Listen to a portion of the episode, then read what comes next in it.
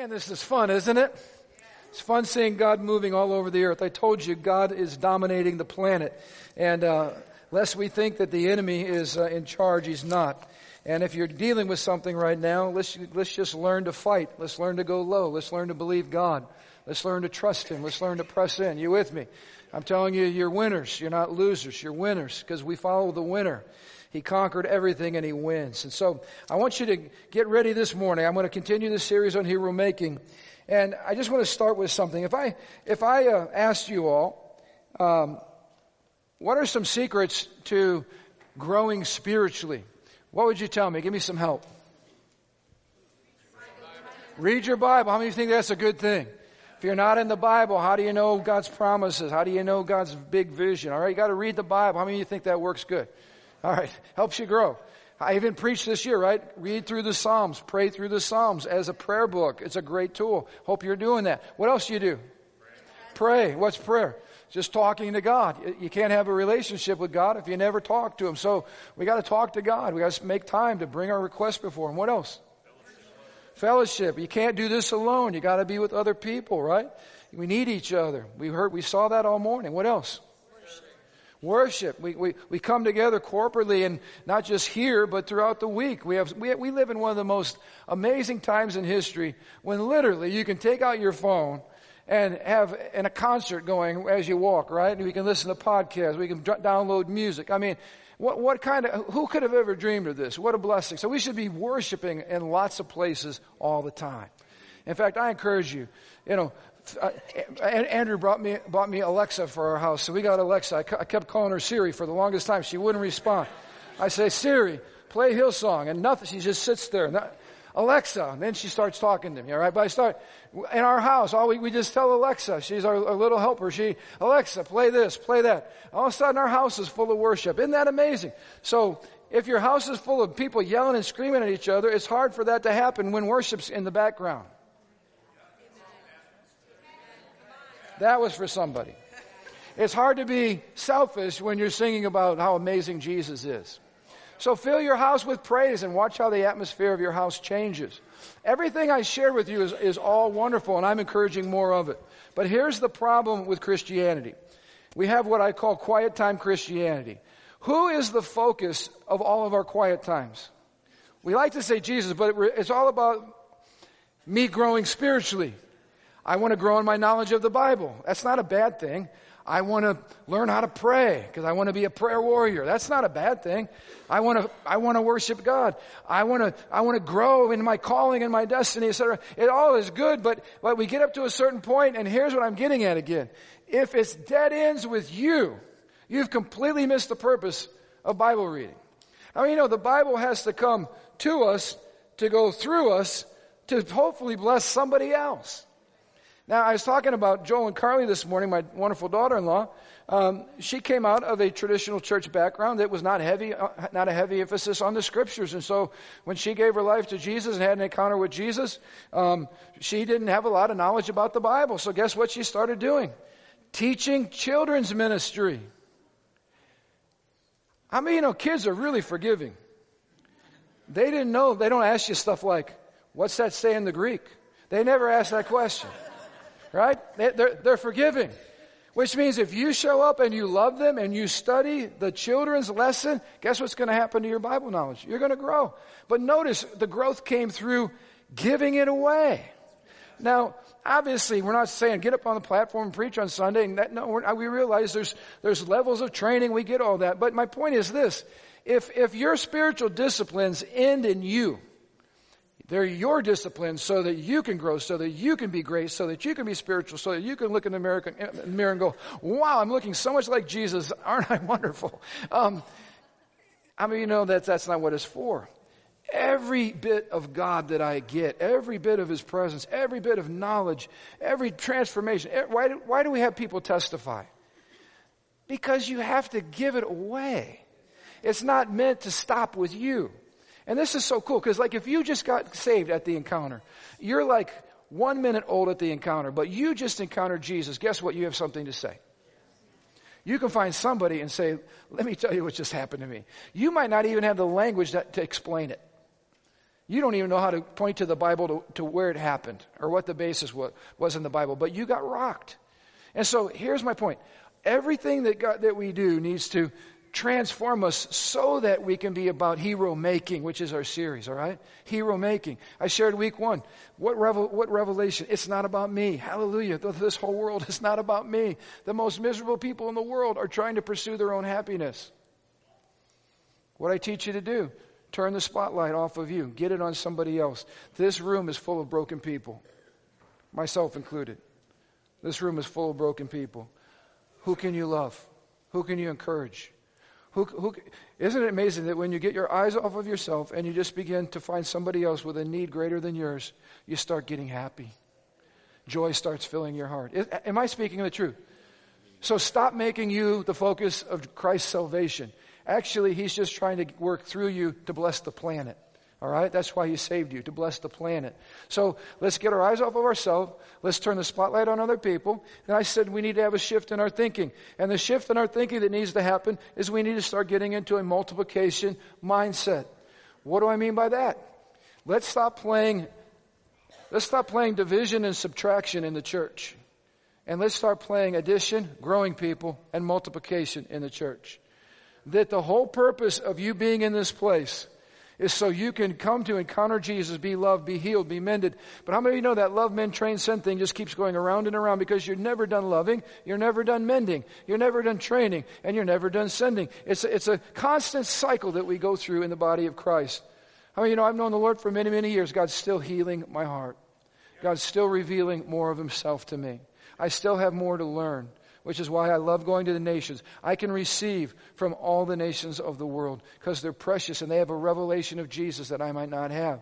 So we got to just keep growing, but we got to stay in the game. We have to think in terms of a movement. Church, can you believe with me that God wants us to be a part of a kingdom movement?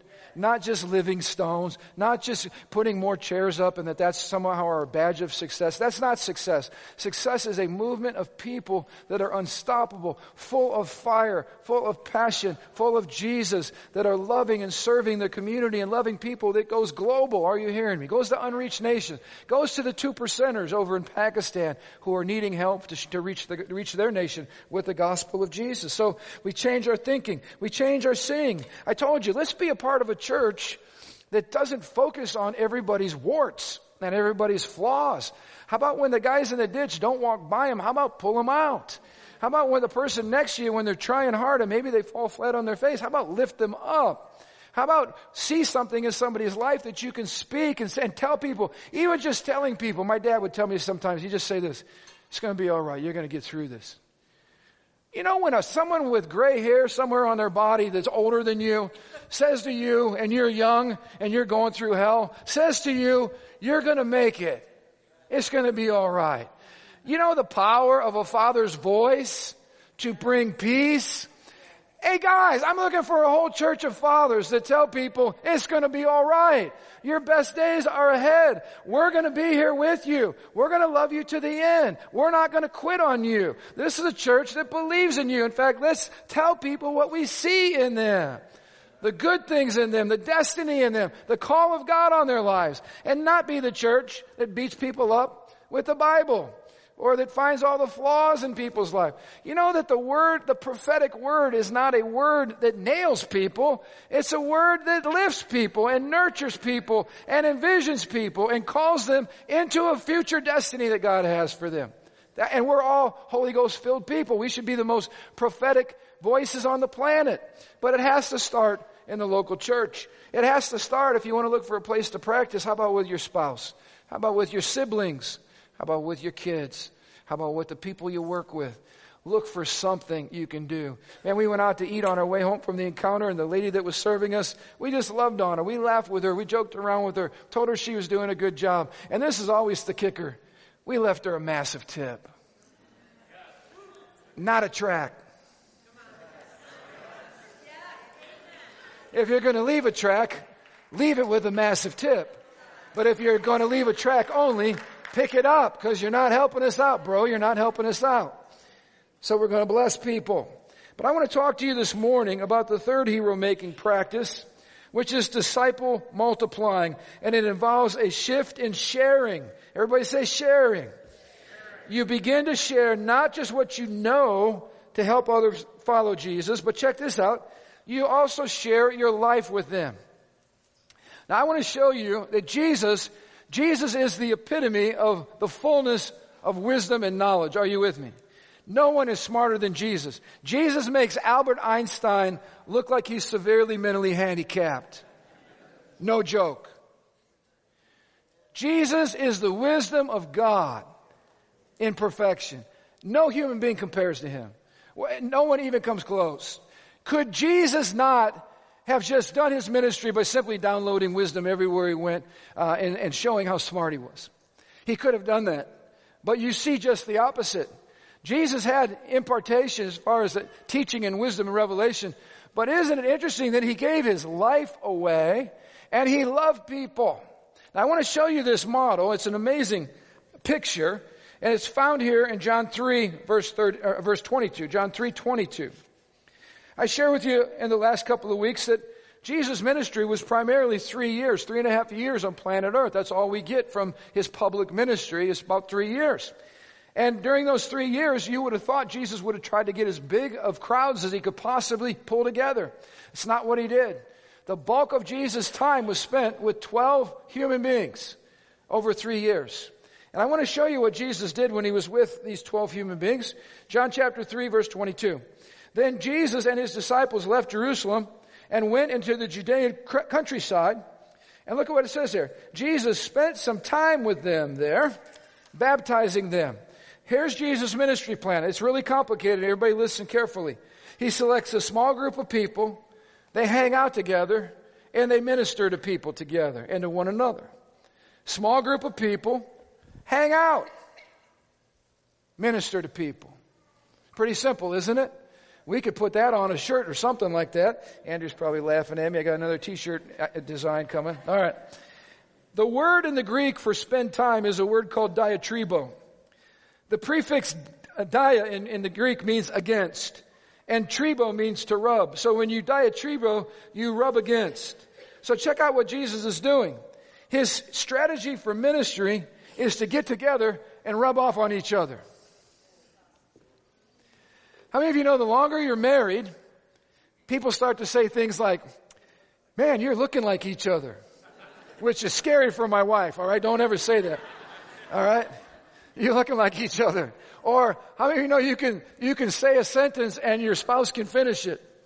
Or you can even have an, uh, uh, just a glance and you already know what you're thinking. Y'all know what I'm talking about. How did that happen? Because I have been diatriboing with my wife. I have been rubbing shoulders with my wife. And guess what happens when you spend a lot of time with somebody? We use the phrase, you're rubbing off on me, right? In fact, if you're, you know, some people say that about kids. Oh, you know, my gosh, when your son did this, he sounded just like you. Well, that's because he's been diatriboing with me in the house for a long time. We're rubbing lots of shoulders together. What happens when we come together as the church? What are we doing here on Sunday? Rubbing shoulders. What happens when you rub shoulders together with the people around you? You become like them, which is why we need to be full of faith, full of love, full of hope, full of joy, full of generosity, because the church you choose to hang with and rub shoulders with is going to impact you and your destiny. Who do you want to rub shoulders with? I want to rub shoulders with someone that looks like Jesus and acts like Jesus and loves like Jesus and thinks like Jesus. How about you? So Jesus is rubbing shoulders with the guys and they're getting rocked and they're picking up on what he's doing and they're watching the way he operates. You know, how many know your kids, dad, are watching the way you treat their mom? They're watching if you open the door for her. They're watching your tone of voice. They're watching how you talk to her. They're watching if you serve her or you treat her like a slave or you treat her like a queen. They're watching. And here's the scary thing. They're rubbing off on us. We're rubbing off on them. We're reproducing after our own image and kind. And so Jesus says, I'm going to get together with the guys and we're going to have a band of brothers retreat and we're going to spend some time eating and laughing and rubbing shoulders and sharing the word and loving on people and ministering to people. And that's what he spent the bulk of his time doing. Now this is crazy. Jesus was the school. Jesus was the curriculum. Now, I'm not against good curriculum and good schools, and they serve a purpose, but here's the point. Jesus did his teaching in the midst of them hanging out together. In fact, many times he'd pull them back together and say, let me explain what just happened. Y'all remember those times? The guys are all confused. What in the world just happened? Jesus pulls them together. Jesus was the school. His life. Now, now hear me on this. You know, we talk about bishop or we talk about people say living in Pastor Ron's basement or whatever. One of the most profound things somebody ever said to me after living in my basement was this. You know what? The preaching on Sunday, that's great. I've learned a lot from you. The church is great. I've learned, I've taken different classes. But this is what one young man said. But simply being in your home and watching how you guys operate and love one another and the way that you treat your wife has been like going to college. Now, how many of you know this is the way we should be living? That our lives are open books. Let me just tell you something. The reason some folks do not want anybody in their house is because then another person would know how dysfunctional and broken your house is. So we don't want anybody in our house because somebody might see how I really am. Now, I'm not picking on this. Isn't for any of you. None of none of those people are here this morning. All right, so. But how many know I'm telling the truth? Our lives should be an open book. And here's the cool thing the good, the bad, and the ugly. Because people can learn from the bad and the ugly as well as the good. But here's the point we're all getting transformed. And Jesus mentored people by simply being in his presence. All right, you're all talking way too much. Let me move faster here. Look at Mark chapter 3. I want you to see the heart of Jesus again. We're looking for models on multiplication. Mark 3, verse 14. He appointed the twelve whom he named apostles he wanted them. Notice desire. He wanted. He desired them to be continually at his side as his friends so that he could send them out to preach and have authority to heal the sick and to cast out demons. Now let me unpackage this for you. I want to give you five disciple making principles here that I think are super important. Notice Jesus' focus was on the few and not the many. I talk to so many pastors who are discouraged because their, their whole focus is on how many people can come to church on Sunday morning and sit under the roof and hear them preach. Now, they don't say that last part, but that's just the hero part in all of us, right? We want to fill our churches to hear us preach. Jesus was not focused on filling churches to hear him preach. Jesus' focus was on a few. And I'm going to show you the genius of this. Not the many, the few. Second point, we've got to start prioritizing relationships over curriculum. Now, I'm a teacher kind of guy, and, and you all know this because I have five closings because I'm always trying to squeeze in everything in my notes. And some of you that aren't teacher types are like, there he goes again on the fifth closing. I'm sorry. I'm trying to, I'm trying to get free, but that's just who I am. So, teacher types like to focus on curriculum. I'm going to give you six points. I'm giving you five this morning, right? And I'm not going to let you leave until I give you all five because I'm a teacher and I can't, can't tolerate that, all right? Jesus did not focus on the curriculum. He focused on the relationship. Now let me bring this to church. I know, you know, you could define churches by different lead qualities, but one, one certainly a, a quality of a leading church, that might be called, that church is a teaching church. Some of you have in mind churches that would be known as teaching churches. They got great Bible teachers. They produce great curriculum. They produce great sermon series. In fact, my mother and father-in-law, when they were down in Florida, went to one of the greatest teaching churches in the history of American church. But here's what they said. The relationship, the, the community was next to nothing. In other words, everybody came to hear the preaching, but there was no community. And so what happens is whenever the hero preacher falls, the church splits and scatters like crazy and nothing's left because the church was built on the wrong foundation. Jesus built his ministry on relationships and the teaching and the life sharing and the transformation came when they ministered together and they processed it together. But Jesus loved these men. And I've heard this said in the church before. Any pastors out there can, can relate. Pa- pastors say things like this. The ministry would be great if it wasn't for the people. Now they say it, they say it tongue in cheek. But they also say it because they got sheep bites all over their behind, down their legs, uh, and they've been through a few battles. But I've actually heard pastors say that. Church would be great if it wasn't for the people. Ha ha ha ha ha. No, listen to me. Church is great because of the people. Yeah, we're broken. Yeah, we get on each other's nerves. Yeah, we don't always do it right. But when you lose your love for people, you've lost the ministry. When you lose your love for the people sitting next to you, we become just an institution. We are not a life-giving place where God is present and where we're ministering like Jesus, because Jesus wasn't all about just curriculum. So here's what we're doing. This is a practical application. I, man, when we get together and we got an hour, man, we're going to give you so much content you're not going to know what to do with it. We're not going to do that anymore. Now when we're in our discipleship classes, when we're in our, our, our, life groups, we're going to certainly give principles and some teaching, but we're making room for relationship, talking about it, sharing our lives. How, what are you struggling with? How can we pray for you? Uh, wh- how about this point? How does that hit you? I mean, let's get real and let's start doing ministry together and doing ministry to each other and let's bring relationship at least up to equal balance as what we're trying to teach people. Does that make sense? Which is why Every service, no matter what, we always make room here at the altar to, to diatribo with you, to rub shoulders with you, to be accessible to you, to pray for you, to hug you, because we love you and you're the reason why we're here. One person's excited about that. I heard him.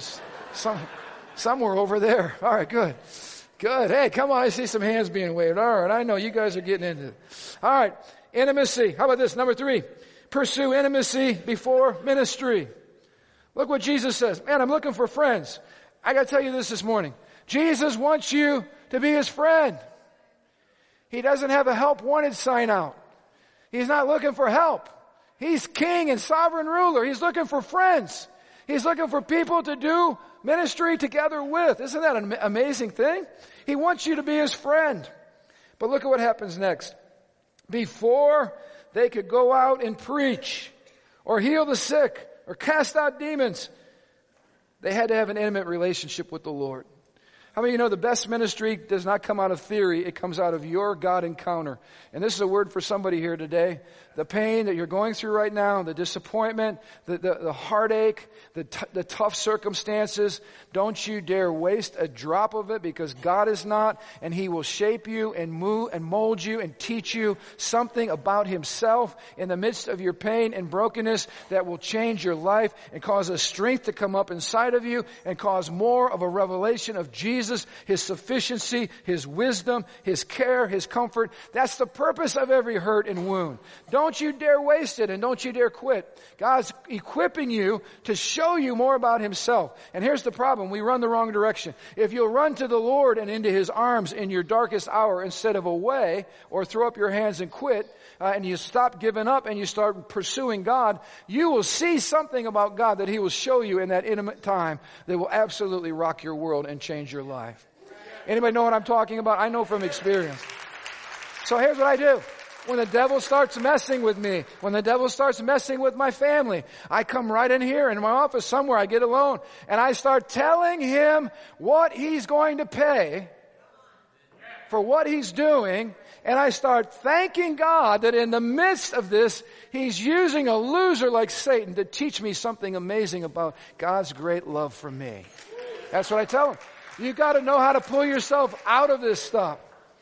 So we're gonna pursue intimacy before ministry, which is why we always encourage you, another bishopism, rubbing shoulders, hang out here for about six months and figure out what this place is all about. How about before you're looking for a position or a job or a title? Why don't you have more and more God encounters that just continue to mold you and shape you and teach you and prepare you for what God has? Intimacy always precedes ministry with the Lord. I want you to see point number four here. Focus on sending over seating. Sending over seating. Can I just be real clear with you? The goal on Sunday morning is not to see if we can fill this place. The goal on Sunday morning is to see how quickly we can empty this place.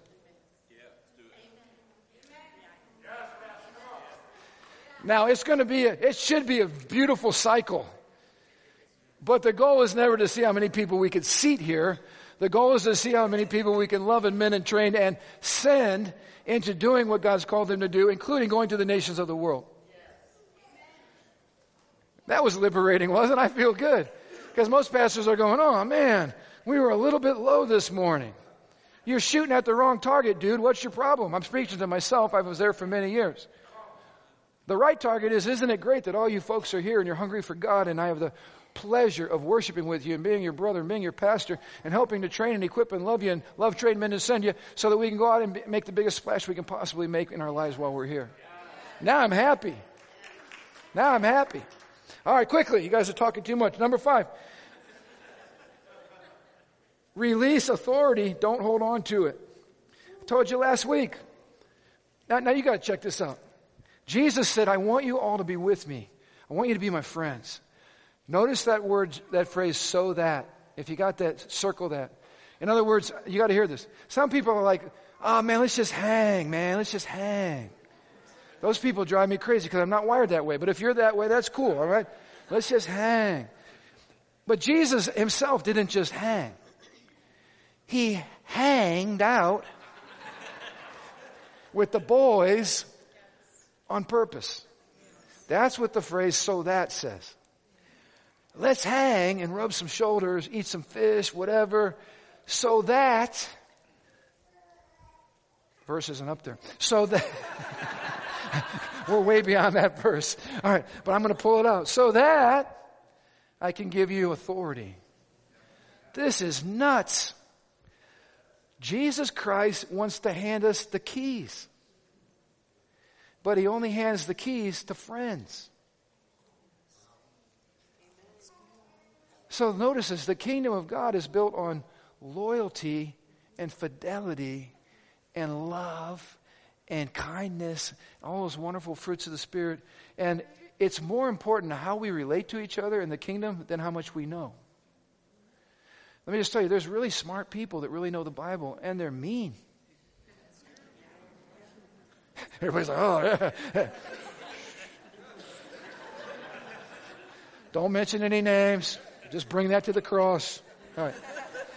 Our increased knowledge of God should not make us mean. The more revelation of God, the more like God we become, which means the more of a lover and a giver, and the more kind we are, the more forgiving we are, the more full of mercy we are. Not the smarter we are. God doesn't need smarts. He's, he's got that kind of covered.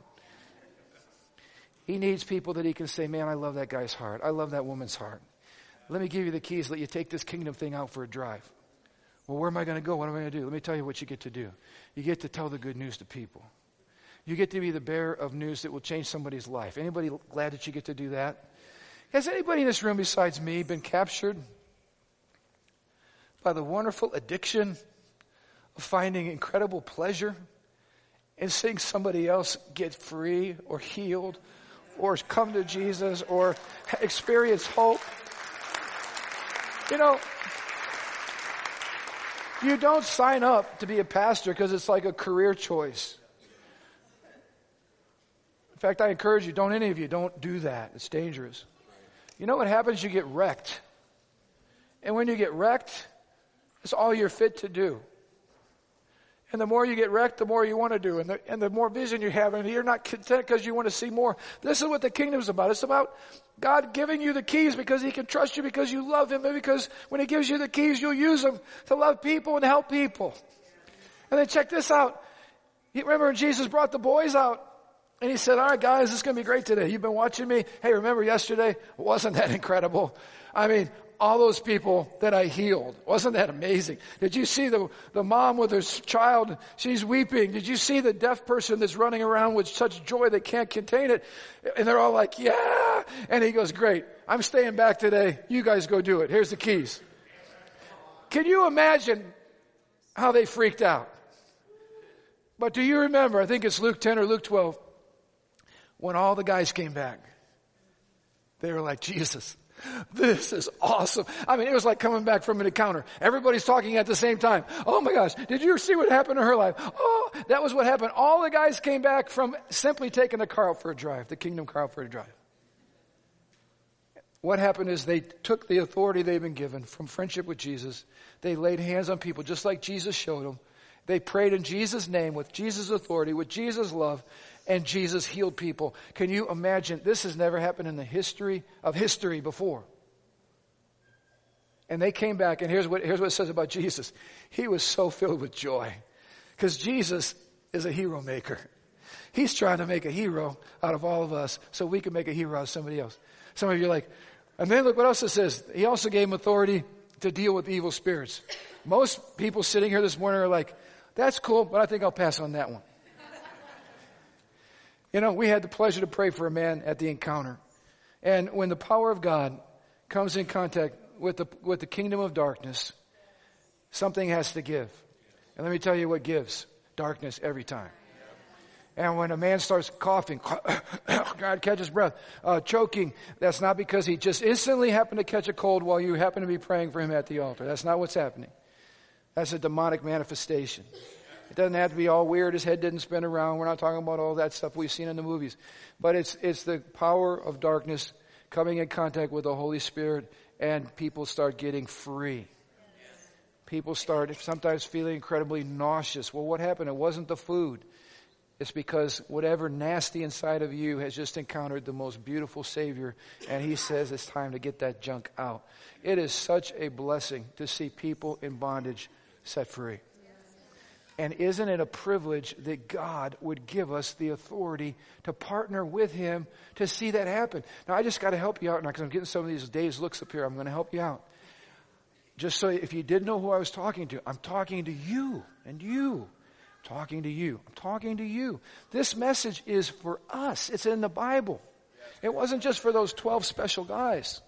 Because what were they supposed to do? They're supposed to take what they received and give it away to others, who give it away to others. How do you think we're holding the baton right now? It's come down through the generations. God's still healing people, setting people free, and saving people today. How did I get that baton? I got it from the original 12. But somebody, a bunch of somebodies were faithful to be hero makers and pass the baton. So we get the pleasure of passing it off today. You see what I'm talking about? This is the greatest privilege we could ever have received. Okay, one person's excited about that. I'm, I'm working on this. I'm working. Lord, help me. Help them get it. Help them get it. I want to leave you with one more bomb here, all right? I mentioned earlier that 75% of Jesus' activity in the Gospels focused on 12 people. That's, that's stunning. 75% of everything recorded is with his disciples. In fact, I want to ask you this question. Jesus spends three years public ministry. As he's getting closer to the end, do you think he would be spending more time with the multitudes or less time with the multitudes? His, his, his mission's running short. He's getting ready to go to the cross. Uh, should he be spending time out there or should he be still spending time with his life group? We would think he'd be racing around trying to get as many people saved as he can before he's crucified, but that's not what he's doing. He's hanging out with his life group. In fact, the last year of Jesus' life, it actually intensifies to where during his passion week, listen to this, during his passion week, he never lets the guys leave his side. This is incredible. Now I'm going to share this. This is, this is especially incredible. There's 10 post-resurrection appearances of Jesus in the Bible. In other words, after Jesus rose from the dead, 10 times in the Bible we see Jesus meeting with people. Now this is going to blow your mind because it's not the way we would do it. So far as the scriptures reveal, not one of those meetings was with one unbelieving person. Let me just frame this for you. Jesus just rose from the dead. This is the marketing moment of the lifetime. He said he was going to die. He died. He said he was coming out. He comes out. Normal people don't do this. Jesus, come up here. Jason, you're Jesus this morning. Come up here. I'm, I'm Peter, the marketing specialist. You're Jesus. That's a beautiful Jesus smile. You look like Jesus. I'm proud of you. All right. Jesus, Jesus, you just rose from the dead. I'm going to put you on billboards, dude. We're coming out with the Jesus book. It's going to be amazing. Uh, we're going to have a photo shoot at the uh, Sermon on the Mount, the Mount of Olives. We're going to have a photo shoot. Um, we're going to do one with you holding the cross over your head, like ha ha ha ha! I conquered death. All right, we're gonna we're gonna uh, we're gonna take you out to, to the bookstores and have a book signing. We're going to rent the biggest stadiums, and we're going to say, "Hey, y'all, all you unbelievers, all you guys that made fun, Come here. Here's the man. He's here. Here, we would have pulled a Thomas. See and believe. Right? See? I'm serious. Wouldn't you do that? I'm, this is a great plan. We take up offerings so we'd have enough money to pay for all the billboards and the buses and everything else. You did a great job. Thank you. All right. But Jesus, Jesus did something crazy. Remember when Jesus saw in Peter, he said, You're not pebble like your name says. You're the rock. You're, he called him Rocky. Hey, Rocky. There, there's little Mr. Pebble, you know. Hey, Rocky. He, he kept calling him up. Well, remember, Rocky didn't do so well. Rocky was like, oh, I'll die for you, Jesus. He was all trash talking. Remember that? Insert foot, denies Christ. Where, after Jesus rises from the dead, where's Peter? He's out in the backwoods on a private fishing trip. He quit. He quit fishing for people. He's going back to perch and bass, just like he started with. He quit. He is under a blanket of shame and a blanket of guilt. Anybody ever been there? He calls you a rock and you went back to acting like a pebble. Aren't you glad though? Jesus, knowing you're going to continue to act like a pebble, still sees that you're a rock. And I just got to say that to all of you today. I don't care what you've gone through. I don't care the shame on your life, the guilt on your life. God still looks at who He sees you and who He called you to be and calls you by that name, even though you keep acting like a pebble.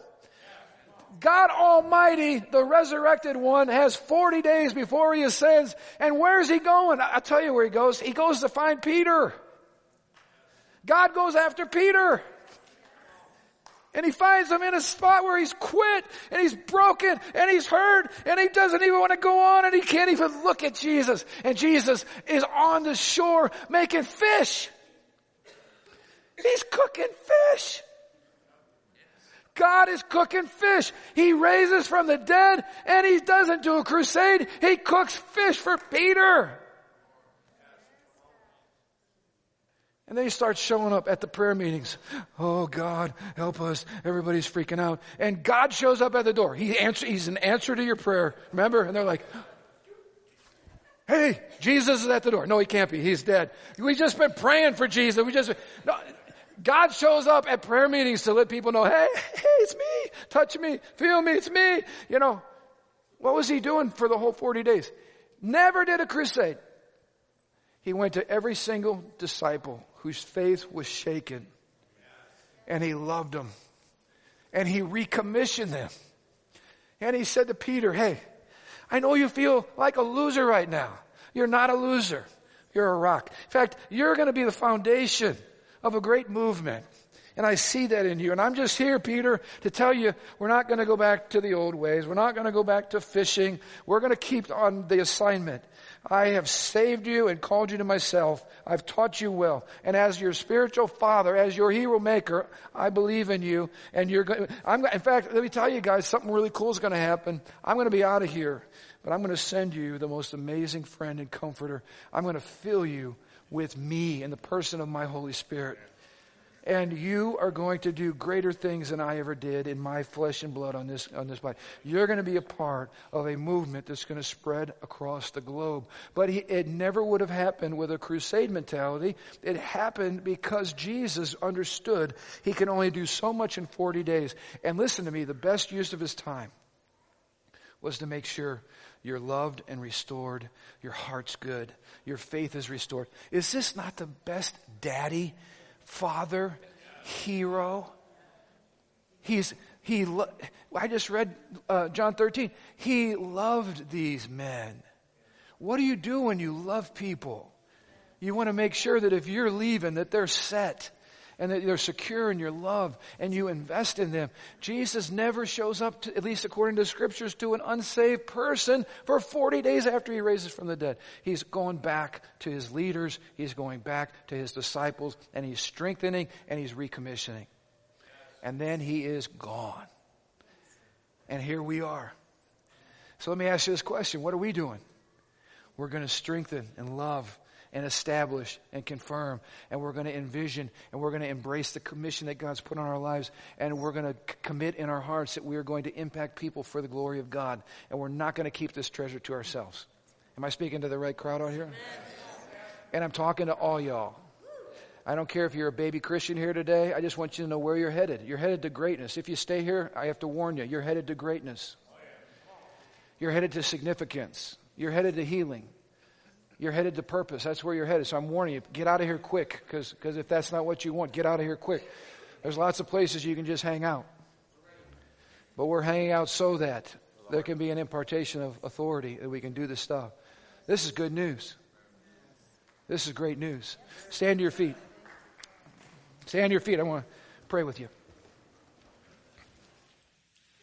Don't forget our work, our work class, our quarry class tonight, 6 o'clock. Don't forget, too, marriage class, 4 o'clock.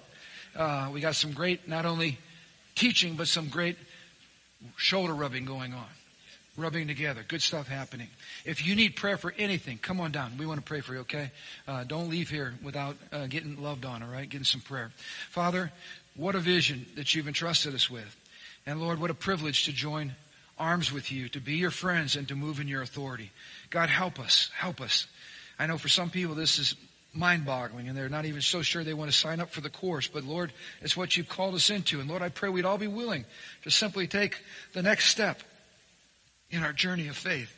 So Lord, help us. And Lord, whoever's here today that just needs to be uplifted, encouraged, needs to be blessed by you, touched by you in any way. God, I pray that they wouldn't leave before they allow you to do that. So, Father, send us out to love people and to love them well. In your name, amen, amen.